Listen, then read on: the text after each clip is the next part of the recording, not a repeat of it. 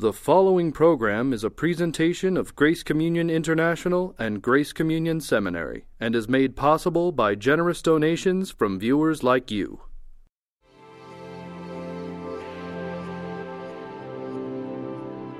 On this episode of You're Included, theologian Dr. Andrew Purves discusses how pastors should connect the story of God with the context of individual people.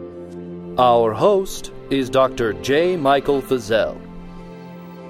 In your book, The Crucifixion of Ministry, on page 128, you wrote, "At its core, pastoral work involves bearing witness to the joining of two stories, the parishioner's and God's.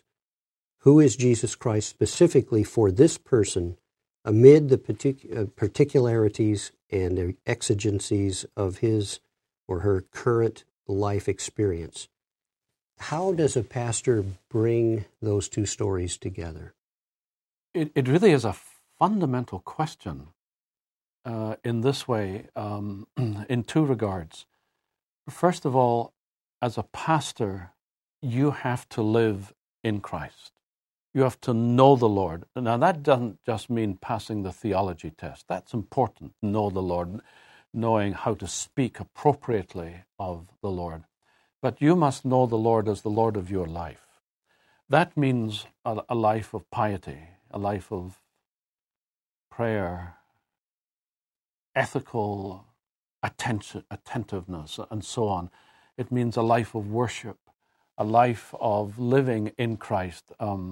St. Paul used the phrase, in Christ, in the Lord, in him, in his letters, around 164 times.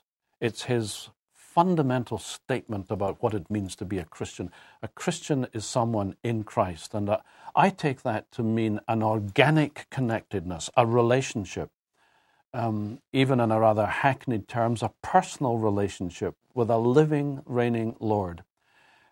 And that's something we have to attend to. It's just like cleaning your teeth. You get up in the morning and you clean your teeth. It's a fundamental good habit. Just because it's a habit doesn't mean it's a bad thing. Our habit, the habitus, the rhythm of our life is to attend to our life in the Lord. You can't do ministry unless you have a life in Christ.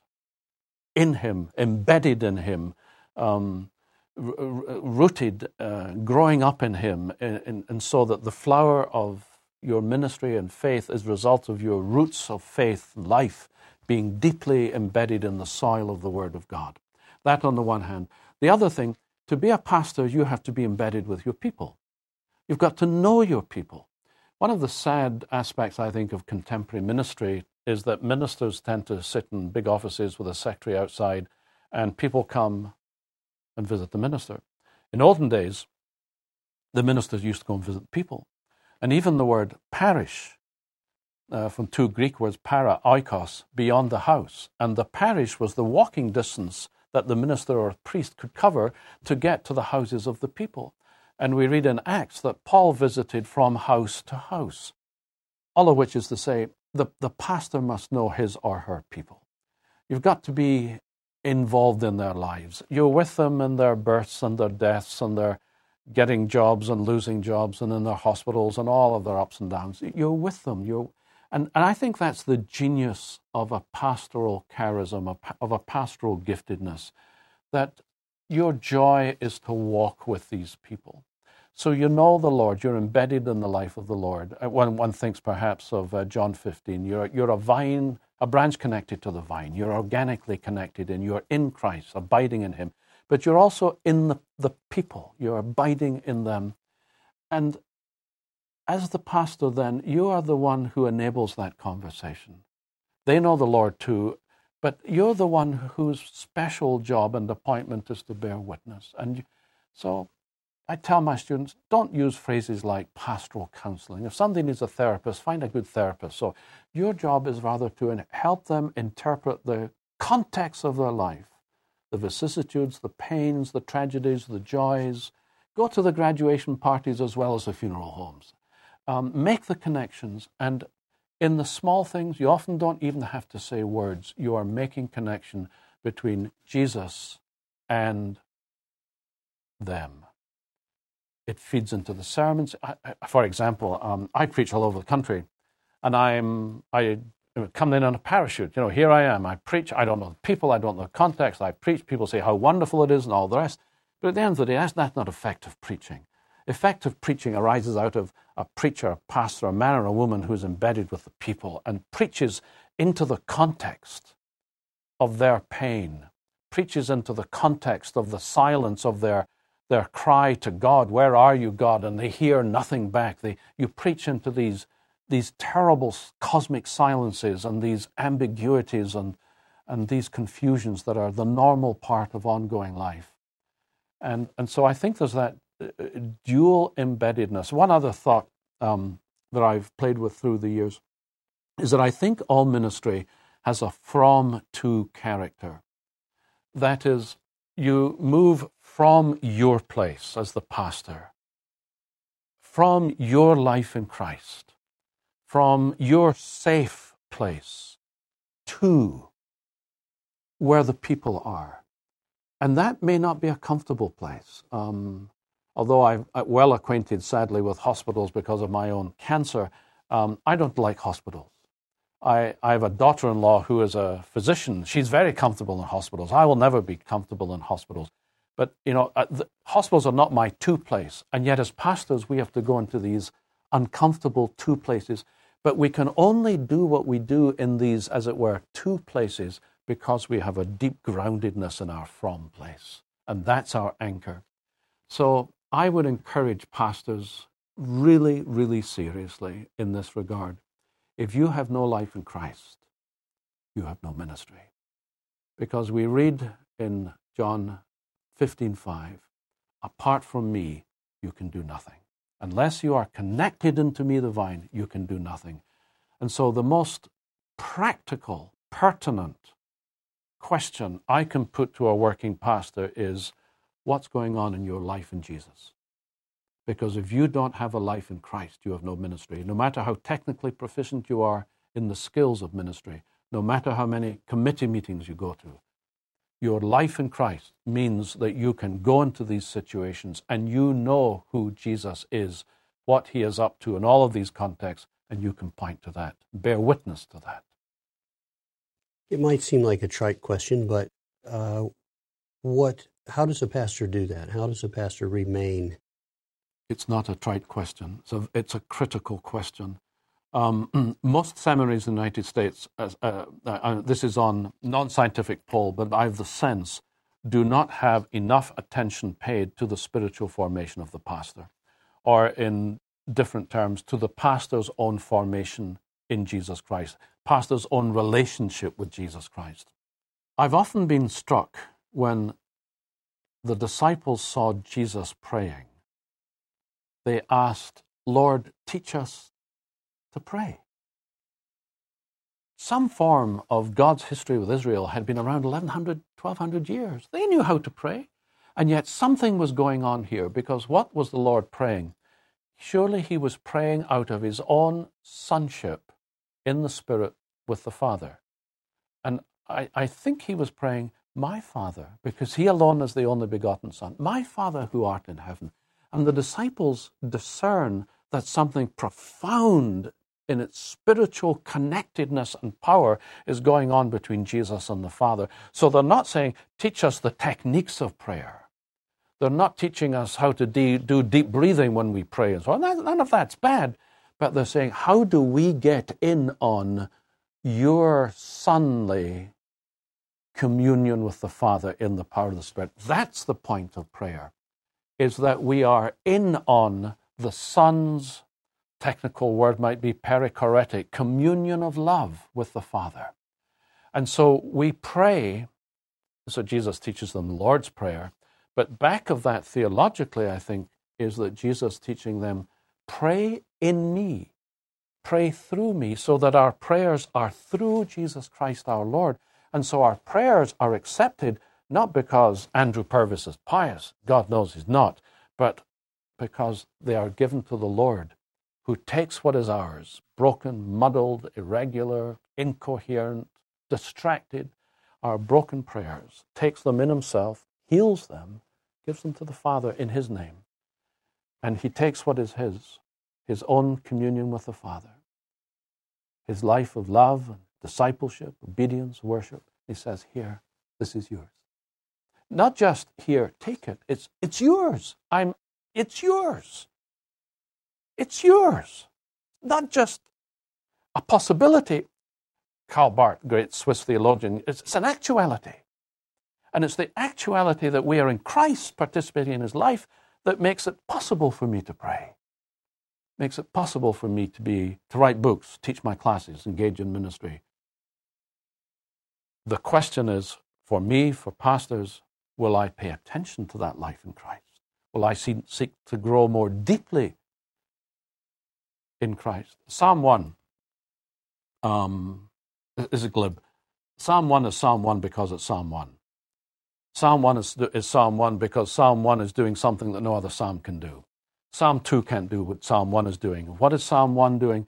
Psalm 1 is the gateway, the threshold, the entrance into the book of Israel's response to the Lord, or rather the five books of Israel's response to the Lord. Because as you have the Pentateuch, five books law, you get the five books of the response, five books of the Psalms.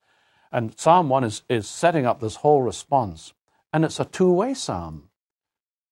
Will you abide in the way of the wicked, or will you abide in the way of the Lord? And I think that's the challenge for any Christian disciple. What does it mean more deeply, more convertedly, more faithfully to live into that reality that has already claimed and defined me, to abide in the Lord and to make my home there? And the psalm uses an image about a tree being planted by a stream of running water. It's a psalm of the exile. It's all desert. Emotionally, spiritually, it's desert, but also physically, it's desert. And yet the psalm is used, in the Lord, you will be like a tree planted by a stream of running water. And out of that plantedness, the plant of faith grows, and the plant of ministry grows. So in the education of ministers, clergy for ministry, we need to help people know what it means to have a deeper, more abiding life in the Lord. I've gone on too long with that question in answer to it, but it's really important. I don't think you've gone on too long. It also raises the question of the meaning of grace in terms of one's devotion to the God of grace without there becoming a legalistic framework or attempt to be something that we aren't. How do those work together? How do we bring a complete faithfulness to God in His grace toward us, without bringing our own so-called righteousness, and yet living in Christ, in union with Christ? To answer your question, let me refer to a Bible verse, if I may, sure, in order to be quite precise, because your question is terribly important. Colossians 2, verse 6. So that, and this picks up the Psalm 1, verse 3, image 2. So then, just as you received Christ Jesus the Lord, continue to live your lives in Him, rooted and built up in Him. That's the piety. That's the formation. Strengthened in the faith you were taught. This is the faith of the apostles. This is the faith of the church. Get the theology wrong, and you will get life and ministry wrong. And then at the end, and this comes directly to your question, overflowing with thankfulness. In other words, the response that comes out, the life that comes out of this rootedness in Christ is not a life of guilt or obligation or of duty. It's not I ought, I should, I must, I have to. It's a life overflowing with thankfulness. The Greek word for overflowing here, sometimes in other translations it's translated abounding. Well, abounding is an old, funny word. We don't abound, especially as we get older, much anymore. The word, this is a better translation, the word literally means overflowing. It's Paul uses it in Romans 5 to talk about grace, overflowing. 3 times he says, grace overflows. Again, he says, grace overflows. And the third time, he puts it in the superlative, grace super overflows. It's Niagara Falls of grace, not just a little trickle-down effect. It's this huge grace so that sin has no chance. And he uses the same word here. Now, out of this life in Christ, growing up in the faith into every way into him who is the head, we abound or we overflow in thankfulness. Eucharistia in Greek. What a wonderful energy system. Gratitude, thankfulness. Not obligation and duty. Not musts and shoulds and oughts and have-tos, but a heart filled with gratitude. And this, I think, is the, I don't know the right word to use, the genius of the Christian gospel, that at the point where we are called into practice, into ministry, into service, it is not at the point of our, oh dear, I've got to go to another meeting, oh dear, I'm exhausted, oh dear, I've got to go and work hard. As guys, I tell my students this, I get to get up in the morning to come and talk to you about Jesus Christ. Or you say, folks, I get up in the morning to preach on 11 o'clock on Sunday morning that Jesus is Lord. And when that has taken hold of your life, and gratitude and thankfulness abounds within you, your preaching will not be dull, because a thankful person is not a dull person. A thankful person is a person full of the joy and the energy of the gospel. Aren't we told that we love him because he first loved us? That's right. And it reminds me, as you're describing that, in Titus as well, that grace, it is grace that teaches us to say no to ungodliness and so on. It begins with the grace of God. He moves for us first, and we can move ahead in that. Again, a terrific question, because so often our own sense of guilt or need or obligation begins to take over. There's another verse from Paul in Philippians 3. Through the chapter, he is saying that nothing can compare with the fact that I've lost everything for the fact of Jesus Christ. Jesus Christ is my Lord. And that verse 12 in Philippians 3, he writes, "Not that I have already obtained this, the fullness of Christian life, the perfection of life, or have already arrived at the goal, but I press on to take hold of it." And sometimes you hear preachers saying, "We've got to press on, got to work harder, go to more committee meetings, give more money, press on, press on." And, you know, "I guilt you, I guilt you, I guilt you," and I'm tired of guilt. But they've read the whole verse. I press on to take hold of that for which Christ Jesus took hold of me. What is the first thing? It's not that I press on to attain the prize of Jesus Christ. I press on because Jesus Christ has already taken hold of me and I am his prize.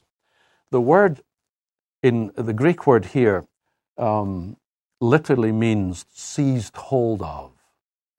And it's not just that Jesus Christ has taken hold of me. It's Jesus Christ has seized hold of me. It's an intensive.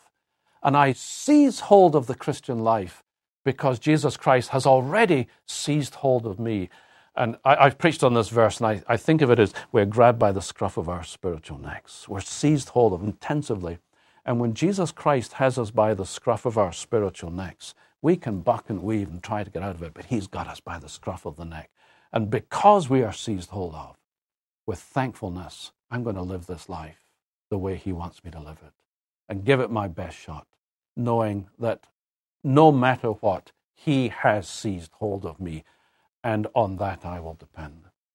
And your success or failure is not what determines his grip. No. His grip is the reality. Remember Peter walking on the water? I'm thankful, so thankful for silly Peter. I mean, Peter the doofus. Because he's walking towards the Lord on the water, his faith deserts him, he begins to sink, and what stops Peter from drowning is not that he's reached up and grabbed Jesus' hand, but that Jesus has reached down and grabbed his hand. Now there's a place for us to seize hold, but it's Lord on the theological food chain, that what saves me is not my decision for Jesus, but Jesus' decision for me. He's seized hold of me. And my response is, in gratitude, I say, "Yes, Lord. Yes, Lord. Show me what you want me to do." In that story, the word immediately is used. Yes. Immediately. That's right. That's right. That's right. There's not a lot of time when you're sinking. That's right. That's right. And that's so comforting, because as pastors, we can't throw people back upon their own strength and resources. My teacher, Tom Torrance, used to say this all the time. Don't cast people back upon themselves, upon their own faith, their own ethics, their own piety, because we break, we'll give out. Cast them back upon Jesus Christ. And held by Jesus Christ, they will discover the resources for their piety and their ethics and their service. But again, out of gratitude and thankfulness, not out of guilt or fear. Ephesians 2 is a long number of verses about the grace, the riches of kindness, and so on that has come to us. And it concludes in verse 10 with, you're created in Christ Jesus to do good works. That's right. That's right. Not that you do good works to be. That's right.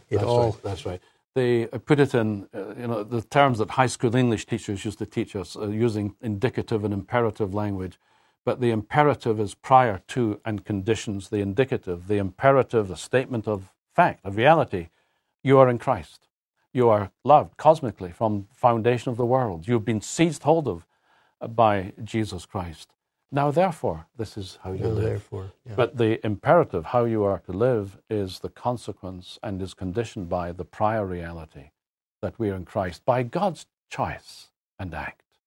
That, to me, is the gospel. And so much preaching, though, it makes people feel it's the other direction, that they need to do something in order for God to feel this way toward them.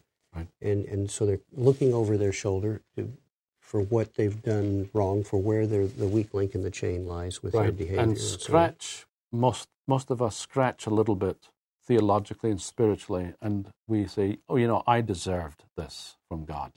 I deserved this punishment, this cancer, this divorce, or what have you. And that is tragic.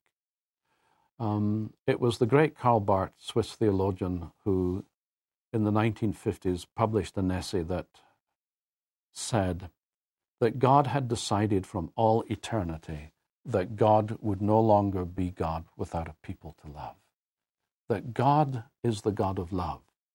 That doesn't mean to say he's not the God of justice or of judgment, but I can say to you, I forgive you, and implied within that I forgive you is, but you've done wrong, because I wouldn't forgive you if you hadn't done wrong. But it's the I forgive you that is the larger reality under which the judgment is subsumed. So there is judgment, and we need to preach that. But we preach it within the context that there is something bigger than the judgment, more that overwhelms the judgment, in fact. The I forgive you, I love you, you are mine, you belong to me, I will not let you go. And it's that is grace. That is why the Word became flesh, that we may know God is a God of love. Or to put it differently, the relations within the Trinity, Father, Son, and Holy Spirit, are not relations of law or obligation. The Trinity is a communion of love, three persons, one being. And the heart of God, if we can speak, the being of God, who God is God is love. And God gives us law in order to help us live life in an appropriate way. But the heart of things, the center of things, is not law, but love. Not condemnation, but forgiveness. And that's freedom. For freedom, Christ has set us free. Not for guilt. For freedom, Christ has set us free. Thanks be to God. The gospel really is good news. That's right. Why it's called gospel. Exactly. What skills then, what does a pastor need? What skills should he have? What knowledge and experience should he or she have, expect to have, or strive to have to be an effective pastor? That's actually, I think, a very complex question. Let me work my way into it, because I've no slick packaged answer to your question. The first thing I would say, to be a pastor, you need to be well apprenticed to a theological heritage.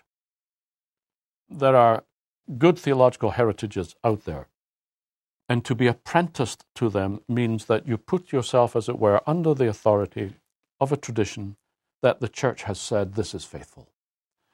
If you're Pietist tradition, under the Wesleys perhaps, my Reformed tradition under Calvin. And who was Wesley apprenticed to? The Greek fathers. Who was Calvin apprenticed to? The Greek fathers. You apprentice yourself as a pastor to the men and women who have framed and converted the mind of the church, so that the pastor, as the teaching elder, is a man or a woman who has the mind of Christ and who can teach the people that they may grow and have the mind of Christ. So being a theologian is not just something that strange people do, get a technical education and so forth. Being a theologian is a requirement for everyone who would be a pastor, anyone who would teach Sunday school, even if it's just the tiny tots. My wife this week in her church is doing Vacation Bible School, and the little tiny tots running around. But those who teach these little children, they need to be theologians. They need to know, who is the Lord? Who is God? The God whom we name, the God who we trust has claimed us. And to be able to express that in cogent and accurate and careful terms. I think, too, to be a pastor, you need to be apprenticed to a tradition of ministry. Too much modern ministry is gimmickry. And I don't mean to be offensive in saying this, but too much modern ministry is enthralledom to passing psychological fads or sociological fads. I, in the fall at Pittsburgh Theological Seminary, will be teaching a course on classical texts for pastoral theology. I think there's a copy in your pile of books there. And we'll be reading old, dead guys. Gregory of Nazianzus, 380s. The first systematic text on pastoral ministry in the history of the church. John Chrysostom, the Greek father from Antioch. Gregory the Great, 590 became pope. His book of pastoral rule was the book of pastoral care for the next 1,000 years in the Western church. Martin Butzer, the most important pastoral writer of the Reformation age. His pastoral theology just been published in English for the first time. Richard Baxter, the Reformed pastor, doesn't mean the Calvinist pastor, it means the renewed pastor, the pastor in Christ, and the reminiscences of my favorite, John MacLeod Campbell of Scotland. All of these texts are available. They're old texts, but including, I'm sorry there are no women in them, wish that were the case, but this is what we have. This is the great wisdom, the depository of pastoral knowledge in the history of the ecumenical church. And I teach this stuff, and the students catch fire. They're staggered at this stuff, this wisdom. We've got to apprentice our students to the wisdom of the pastoral heritage that has been passed on. People knew how to do pastoral ministry before Sigmund Freud came along. They knew how to do pastoral ministry before we got into all this modern psychology and sociology. None of that's wrong, but it's not what defines our work. Read the great texts. Study the great theologians. The third thing I would say is read the great spiritual saints. Read the Augustines and the Gregory of Nazianzus and the read Calvin's chapter on prayer in his Institutes, and read Luther on Galatians, and read some of the great Roman women, Teresa of Avila. You may not agree, that doesn't matter. But these are books that have been around for a long, long time for a reason. C.S. Lewis, in an introduction a few years ago to a translation of Athanasius' book on the Incarnation, a famous little introduction, Lewis said, "For every new book we should read 2 old books, because the old books have been around and are tested." Read the old theologians, read the old ministers, read the old teachers of prayer, and be guided in your formation. Read contemporary books too, but they probably won't be around as long as these old books.